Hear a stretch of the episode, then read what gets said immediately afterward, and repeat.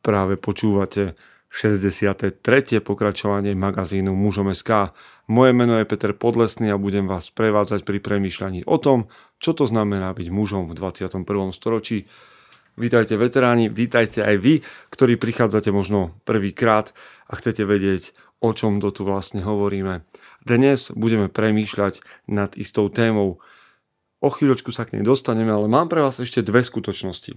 Prvou skutočnosťou je, že dnes ak nás počúvate v nedeľu, je 17.6. To znamená už len pár dní do konferencie Aký otec, taký syn. Ak ste otcom, alebo sa chystáte byť otcom niekedy v budúcnosti, veľmi vám túto konferenciu, ktorá sa uskutoční v sobotu 23.6.2018 v Bratislave odporúčam.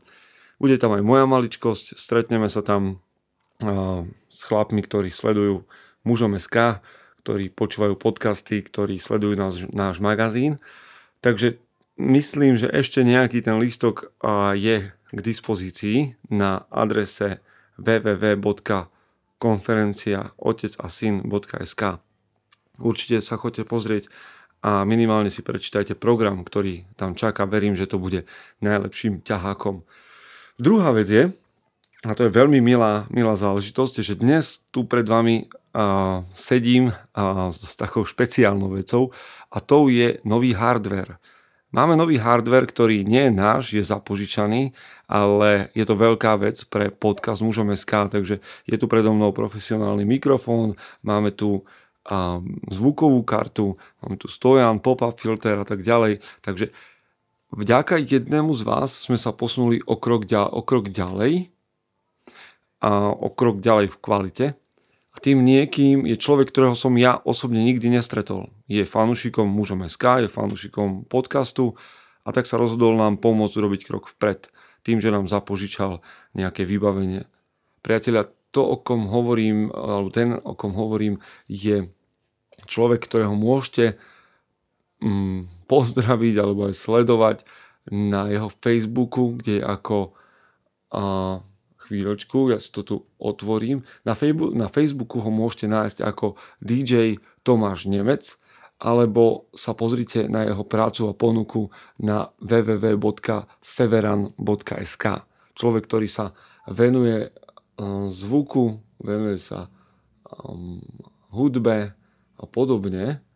Takže určite, určite vám odporúčam uh, pozrieť sa na to, kto tento dobrodinec je a možno využijete aj vy jeho služby. Takže www.severan.sk alebo na Facebooku DJ Tomáš Nemec.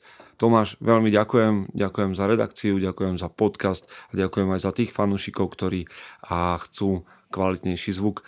A je možné, že ešte to nemáme vyladené do nejakých takých úplných detajlov, ale verím, že to časom a doladíme. Toto je taká prvá skúška toho, čo dokážeme s týmto hardverom robiť a sme len na začiatku.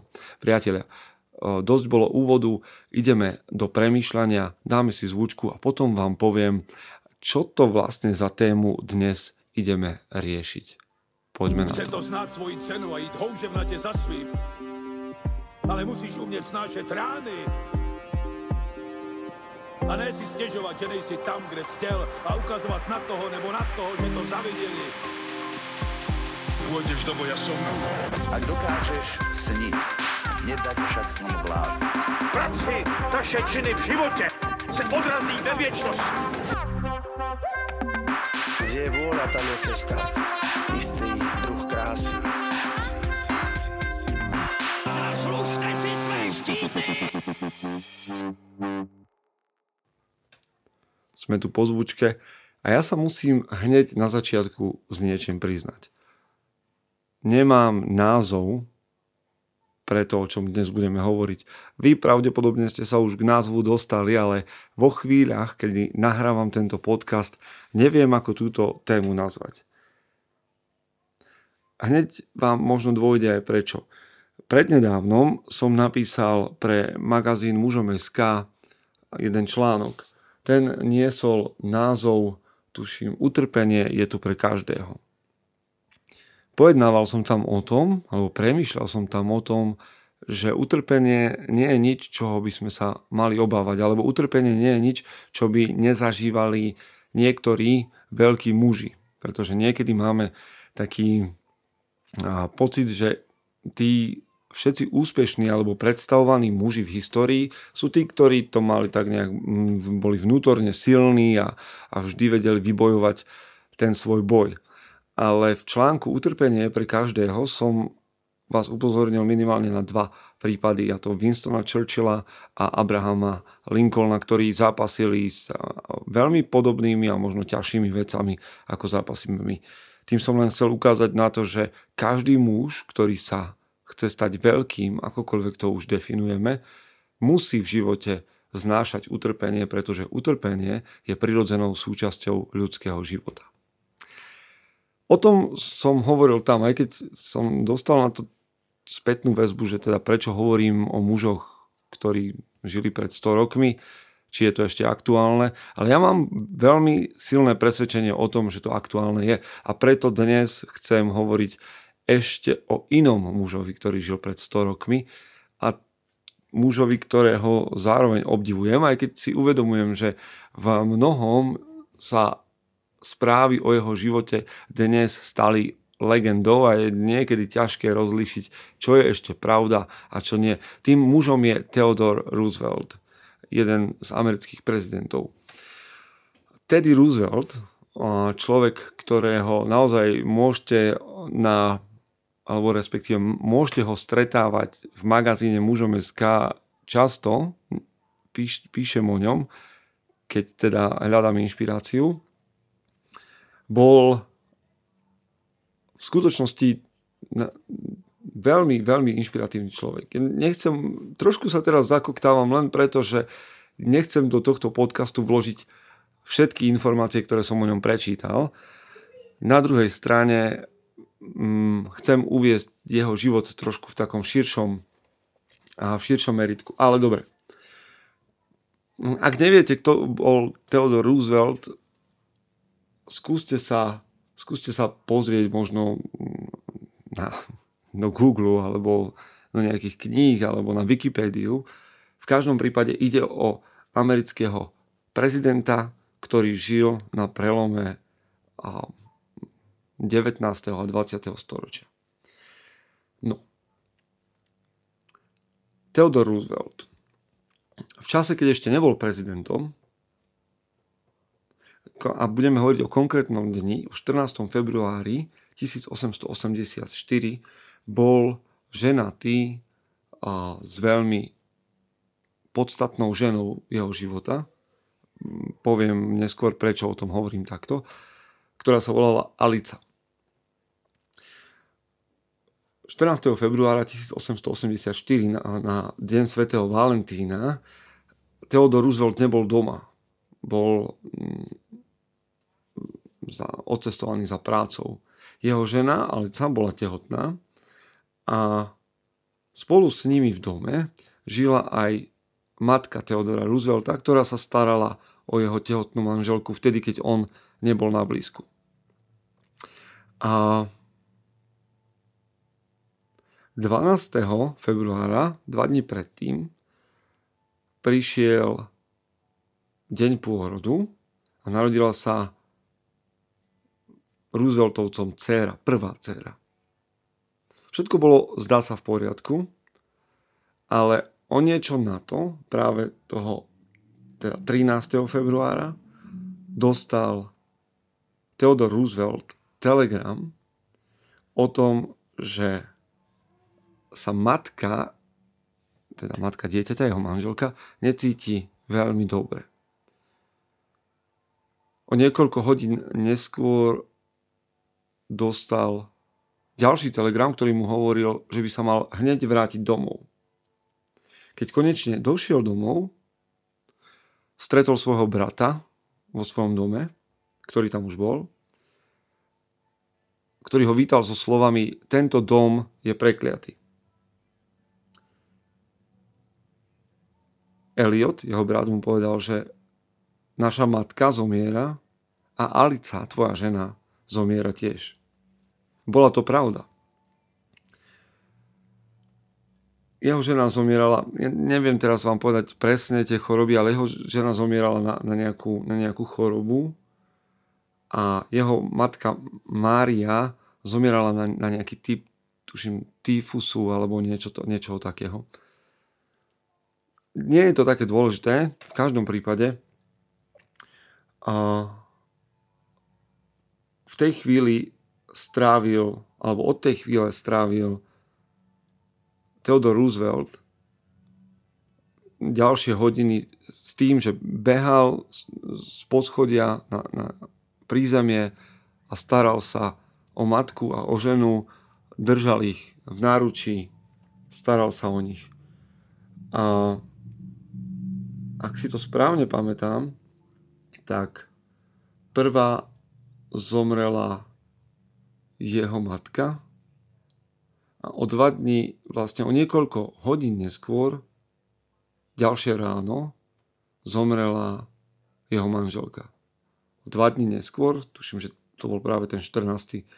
február, teda 12. sa narodila jeho dcera a 14. a 15. zomrela jeho matka, jeho manželka.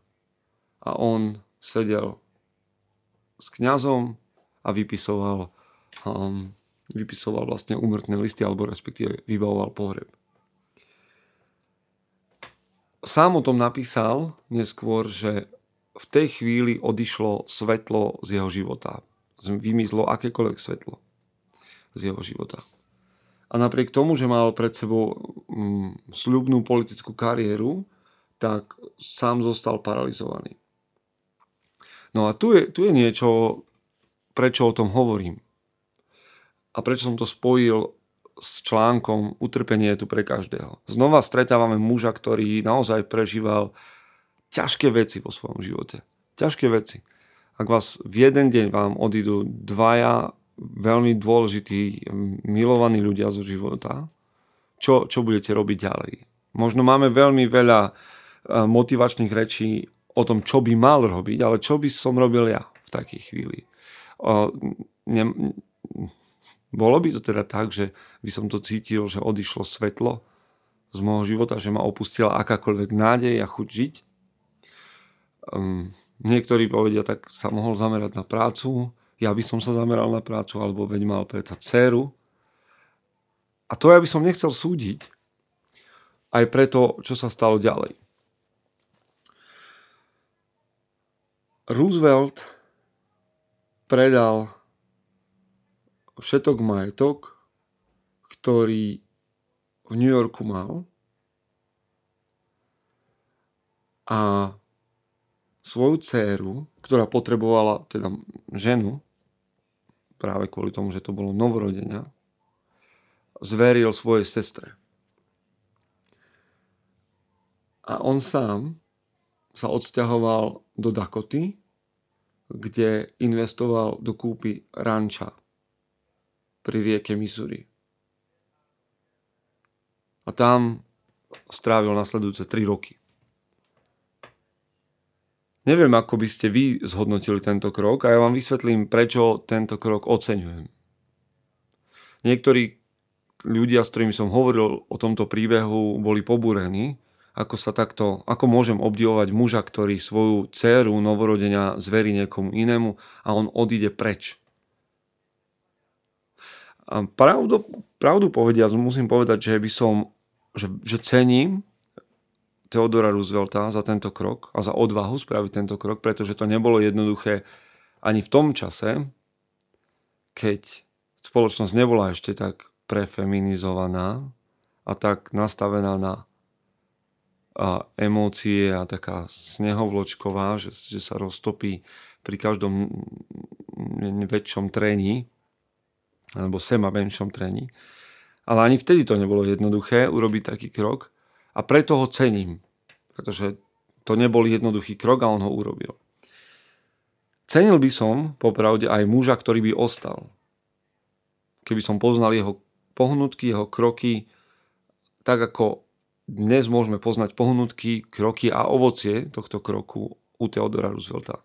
Takže to, pred čím vás chcem vystrihať, je, aby sme nezavrhovali tento príbeh, pretože nie celkom sedí do našich rámcov alebo nie celkom sedí do našich vzorov správania, do našich mm, nejakých limitov. Theodore Roosevelt urobil tento krok, pretože, a to, tu prichádza to, na čo vás chcem upozorniť. Ak prežívate niečo ťažké, alebo vás v živote čaká niečo ťažké. Theodore Roosevelt nešiel na ranč, kde by sedel, popíjal whisky a čítal knihy.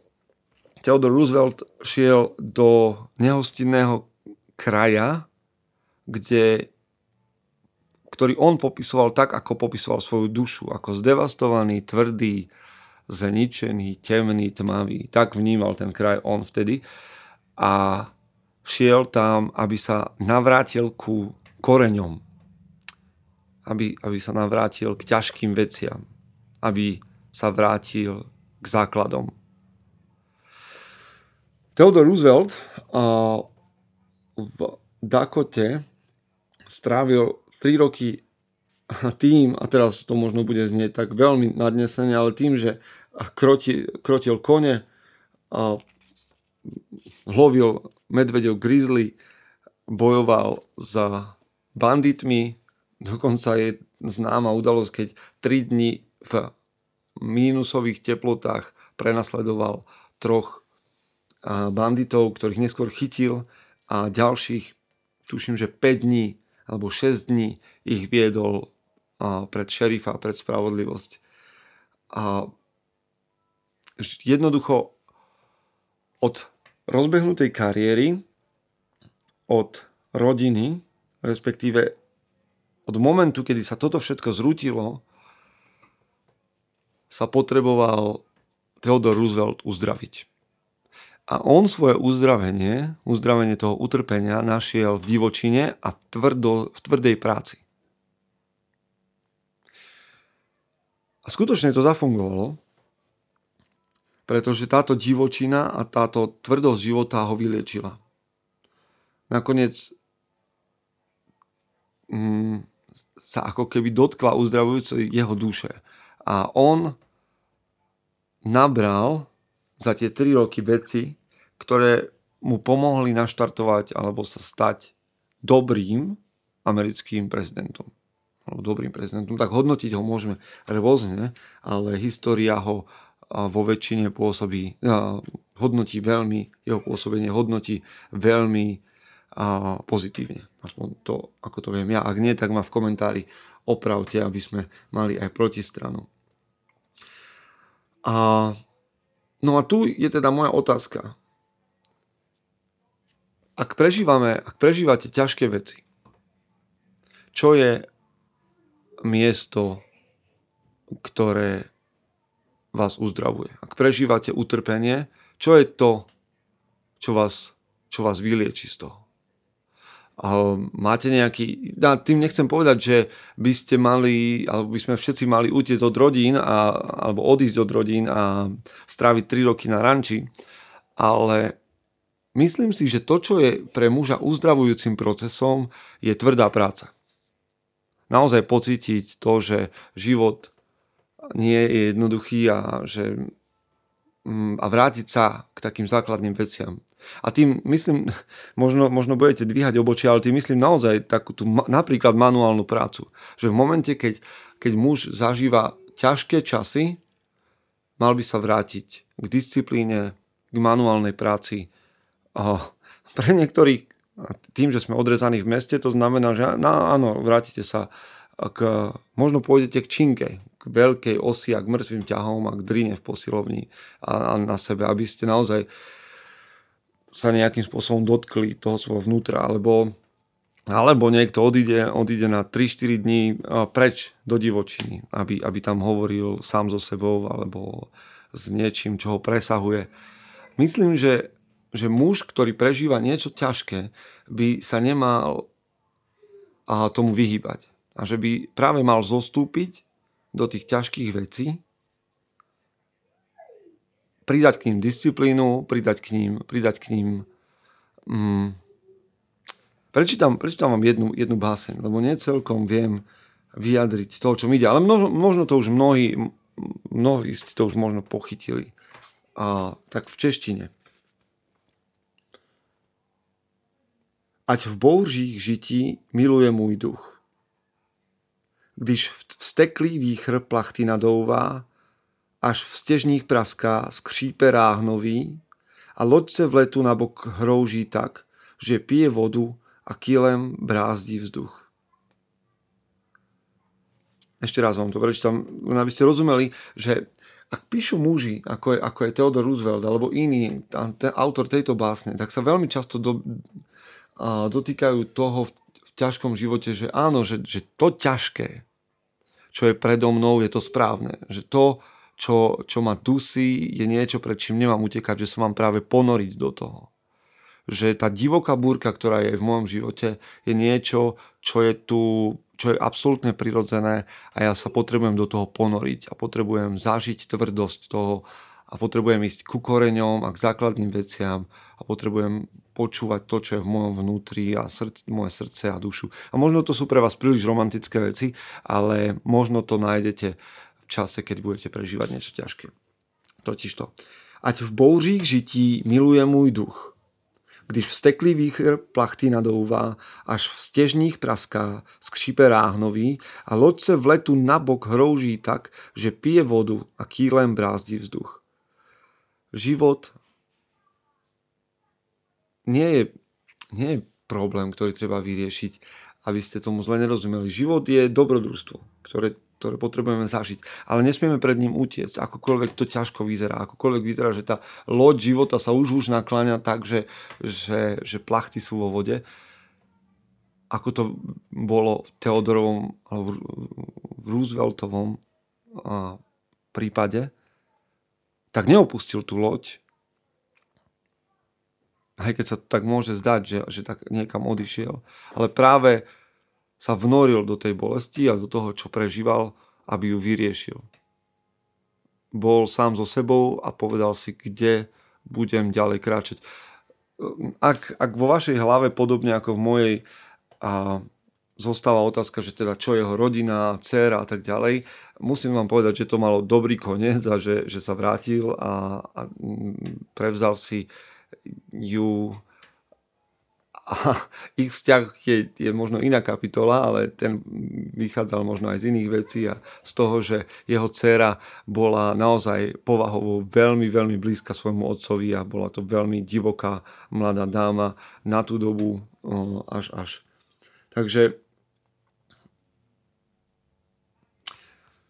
to, čo som vám dnes chcel povedať je, ak prežívate niečo ťažké a je to absolútne prirodzené, že to je tak, tak sa toho nezľaknite, neujdite, netvárte sa, že to tam nie je a že na to treba zabudnúť, ale skúste zostúpiť do svojho vnútra. A môžete to urobiť z môjho pohľadu práve tak, že sa vrátite ku koreňom, že, že sa vrátite k, k manuálnej práci, že sa vrátite k niečomu, čo bude vyčerpávať vaše telo, vaše telo, čo sa bude dotýkať aj a, vašej emocionálnej výdrže a budete pritom si klásť otázky kam ďalej ale myslím si, že každý muž potrebuje sa v ťažkých momentoch dostať späť ku koreňom toho, kto je.